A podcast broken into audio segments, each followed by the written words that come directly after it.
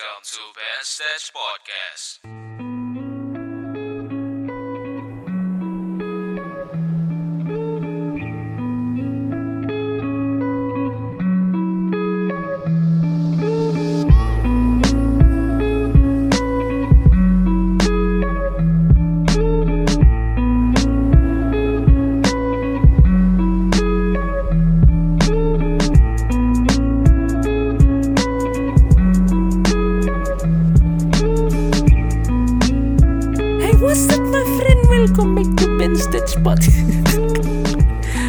Sorry Ben, Eh, saya cuma pengen intronya itu nggak nggak kayak kemarin-kemarin gitu.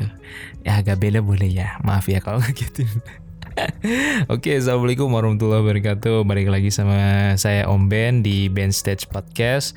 Nah, podcast ini adalah podcast yang akan membahas tentang self development, kepemudaan, dan personal management topik kali ini kita udah sampai di episode ke-44. Nah, saya pengen banget bahas hal ini karena hal ini tuh tiba-tiba aja datang gitu kan, tapi emang bingungnya tuh secara nyata terjadi gitu. Saya pengen bahas mengenai titik terendah. Titik terendah kita barangkali sejauh kita hidup pasti ada titik terendahnya. Walaupun kalau tidak ada, mungkin suatu saat nanti ada gitu atau mungkin titik terendah bisa kita terjemahkan sebagai titik yang sangat sulit, titik yang sangat membingungkan kita, ya, titik yang sangat membagongkan gitu ya. Jadi titik terendah kita pasti berbeda-beda. Nah, eh, kali ini saya ingin membahas bagaimana titik terendah yang pernah saya rasakan gitu ya. Ini bukan untuk menggurui teman-teman sekalian, tetapi barangkali kita memiliki cerita yang sama atau teman-teman yang mungkin sekarang berada di titik terendah bisa mengambil hikmah atau mudah-mudahan podcast ini memiliki solusi untuk membantu teman-teman melalui hal tersebut. Eh, bisa dibilang saya itu termasuk anak yang dibesarkan oleh keluarga yang bapaknya bekerja, ibunya di rumah. Jadi saya adalah anak yang tidak pernah apa ya, tidak pernah haus akan kasih sayang gitu. Sangat terpenuhi, sangat cukup, bahkan saya sangat diperhatikan terutama bidang akademik. Nah, kita langsung masuk aja nih ke bidang akademik. Karena dari SD ya, dari SD sampai SMP, SMA itu saya sering juara satu. Nah, SMP, SMA itu mulai masuk ke tiga besar. Jadi itu sering banget masuk ke tiga besar.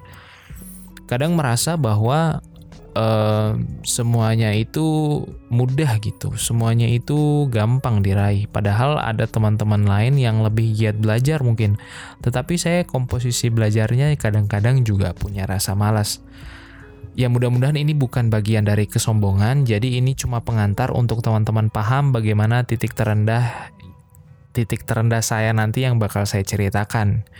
Jadi poin pertama saya memiliki kemampuan yang cukup di bidang akademik, bisa dibilang seperti itu. Nah, karena sering banget juara nih, ini kadang jeleknya ada juga. Jadi kalau terlalu sering juara menurut saya itu kadang jarang dibeli hadiah kalau di, di kalau anak-anak lain kan misalnya "Eh, nah kamu misalnya kalau juara satu papa beli ini nih mama beli ini nih kadang saya juga gitu. Cuma dari SD sampai SMA itu bisa dihitung jari lah apa yang aku minta gitu. Dan eh when I'm rich something itu orang tua kayak udah biasa lah anak gua kan udah berprestasi gitu biasa udah dapat juara ya. Tetapi when something different gua nggak dapat juara gitu ya itu rasanya hidup berat amat. Sejak kecil tuh gue udah overthinking man ini ini ada ada satu fun fact nih. Jadi nggak tahu ya. Ini saya belum pernah ketemu orang yang kayak gini. Mungkin teman-teman bisa spill, bisa komentar juga. Jadi dulu tuh saya pas SD suka banget nangis sebelum ujian. Jadi misalnya besok ujian nih. Nah malam itu saya nangis. Nggak tahu kenapa nangis. Nah kadang bapak tuh masuk kamar. Ih kenapa kamu nangis? Besok ujian. Eh loh kok nangis? Belajar besok ujian. Nah setelah nangis itu baru belajar. Dan dan efeknya itu ya nilai gue bagus gitu. Tapi gue masih overthinking. Dan ketika kehidupan akademik masuk ke perkuliahan juga sama gitu kebiasaan yang dari SD SMP dengan belajar lebih rajin kemudian giat tekun belajar dan lain sebagainya itu menjadi bekal yang baik tentunya untuk di dunia perkuliahan. Tetapi when we grow up as an adult everything growing differently. Orang pintar itu ternyata belum tentu sukses. Sukses secepat itu tuh belum tentu ya tanda kutip. Dan titik terendah gue itu muncul di sini. Jadi wisuda itu kan momen yang di mana kita melepas ibaratnya ah udahlah belajar udahlah gantung lah nggak usah belajar gitu kan. Ibaratnya akhirnya gue kagak belajar lagi cok gitu. Fuck that ceremonial man. Emang kita seneng setelah lulus tapi gue ngerasa pengen jadi mahasiswa lagi gitu. Meskipun kadang capek belajar praktikum sampai malam ke lapangan sampai sore. Nah tetapi gue nggak capek lihat teen story teman-teman gue yang pamer pekerjaan pasca lulus tuh ah aduh sakit boy. Dan kadang gue ngerasa karena gue pintar gitu ada rasa sombong gitu. Semua yang gue dapatkan dengan mudah dengan sebuah usaha, belajar giat, dapat nilai A, nilai yang bagus, IP juga masuk kumlot gitu ya. Bisa dibilang ya gue bisa lah, but why gue belum dapat pekerjaan juga, cok. Itu tes udah di berbagai macam tempat, ke Jakarta, ke Semarang, kemudian hampir itu ke Kalimantan ya, hampir ke Kalimantan. Saya juga pernah sampai ke Taliabu namanya itu sering dipanggil tapi gagal-gagal mulu gitu. Ini apa yang terjadi gitu? Belum lagi kalau tekanan media sosial, pikiran yang terdistraksi, semisalnya ngurusin hal-hal yang gak, gak jelas gitu. Kayak kita mencari pelarian-pelarian lain banyak kan kayak kita kalau misalnya udah masuk skripsi di mana semua kehendak ada di tangan kita itu kadang kita terdistraksi banget. Kayak misalnya main game kemudian begadang nongkrong. Nah semuanya itu ternyata semu. Ketika lu balik ke kos lagi ke kamar lo memandang langit-langit putih yang kosong itu lo gak ngapa-ngapain cok. Jadi beban ortu. Uh, itu yang yang membuat gua dari orang yang nggak bisa begadang itu gue kalau tidur jam 2 jam 3 men. Gara-gara nganggur. Nganggur. Nggak tahu. Nggak tahu nggak tahu. Sampai sekarang kalau dipikir-pikir ya Tuhan kayak Men, gak usah sombong. Kau itu hanya ya manusia lah. Yang usahamu hanya untuk berusaha, berusaha, berusaha. Sampai akhirnya gue sadar gitu kalau kepintaran gue, kemudian kemampuan gue itu emang pintar, tapi bukan itu yang menuju kamu ke kesuksesan tetapi semangat untuk mencari lagi, semangat untuk gagal lagi, semangat untuk menghadiri setiap tes, untuk berusaha sampai apa yang kamu inginkan itu benar-benar dapat. Meskipun ketika kita mendapat suatu pekerjaan, pekerjaan pertama yang kita ambil bukanlah sesuai passion kita, itu adalah sebuah proses, man. So take it and do it lakukan yang terbaik. Apa pun yang sekarang kalian kerjakan gitu. Dan dari ini semua gue mencapai sebuah kesimpulan. Ya mudah-mudahan kesimpulan ini bisa bisa menjadi bahan pembelajaran buat kita bersama gitu ya.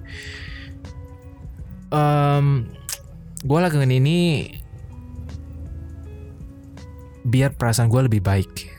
Dan gue berharap lo semua yang denger bisa juga merasakan hal yang lebih baik.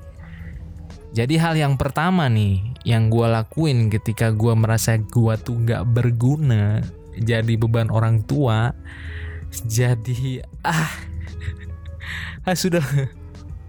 Itu yang pertama gue blok akun orang temen keluarga yang ganggu gitu yang memberikan mood lu tuh jelek banget. Ketika misalnya ah oke okay, hari ini semangat. Oke okay, hari ini kita pergi cari informasi mengenai tes di sana tes di sini. Kita cari locker dan lain sebagainya. And then you sampai di handphone di layar handphone ini dan lo lihat status temen lo story lo uh, story keluarga lo. Ah why? Like why? So just block that person man itu poin yang pertama. Kemudian poin yang kedua adalah fokus untuk memperbaiki diri. Eh, tanggung amat. Jadi fokus untuk memperbaiki diri. Misalnya, ketika lo lulus, uh, otomatis kan lo pengen banget tuh cari kerja. Nah, ketika orang cari kerja itu nggak sembarangan, men. Nggak sembarang kayak kayak lo ngelamar gitu tanpa menyiapkan sesuatu. Like persiapannya tuh kayak kamu itu harus tahu gimana cara membuat CV yang benar, CV yang menarik untuk HRD. Kamu tuh harus tahu caranya untuk membalas pertanyaan-pertanyaan dari misalnya pewawancara gitu. Kamu harus bisa memberikan jawaban-jawaban yang sekiranya membuat dirimu menarik di mata-mata mereka gitu. Di mata mereka maksudnya. Di mata mereka lakuin hal yang positif. Misalnya gue udah tahu uh, ketika nganggur gue nggak bisa tidur. So setiap sore gue lari sore men. Ya paling nggak setengah jam. Nah itu sangat membantu banget agar tidak begadang. Ya meskipun masih tidur larut paling tidak saya nggak tidur lagi uh, jam 2 gitu ya uh, tidurnya tuh jam 11 12 itu udah udah udah oke okay, gitu. Nah, itu fokus semoga itu jadi jalan lo buat berkembang. Dan yang ketiga, tetap berusaha, jangan menyerah, rajin ibadah. Ini yang penting banget, rajin ibadah, cok. Ini kalau kamu nggak rajin ibadah, kamu akan terdistraksi oleh orang lain. Ketika kamu menemukan orang yang salah, kamu bahkan terjerumus, terjerembab, dan ketika kamu udah terjerembab, perkataan yang baik-baik pun itu agak sulit kamu cerna, men. Karena gue pernah ngalamin itu, cok. Jangan. Lo tetap rajin ibadah meskipun lo busuk orangnya kayak gue busuk eh, nggak uh, ya jelek lah pokoknya jangan pernah ninggalin sholat itu penting banget biar lo nggak ngerasa bahwa hidup ya gitu-gitu aja gitu. Oke, saya rasa itu tiga poin dan sedikit uh, curhat ya di episode kali ini. Mudah-mudahan teman-teman, gue berharap banget lo berhasil semuanya. Uh, lo menjadi orang yang lebih baik, uh, hilangkan iri dan dengki meskipun ya awalnya memang sulit ya. Jadi blok aja orang-orang kayak gitu. Terima kasih sekali lagi sudah mendengarkan podcast ini. Saya Om Ben, Take Opposition. Wassalamualaikum warahmatullahi wabarakatuh.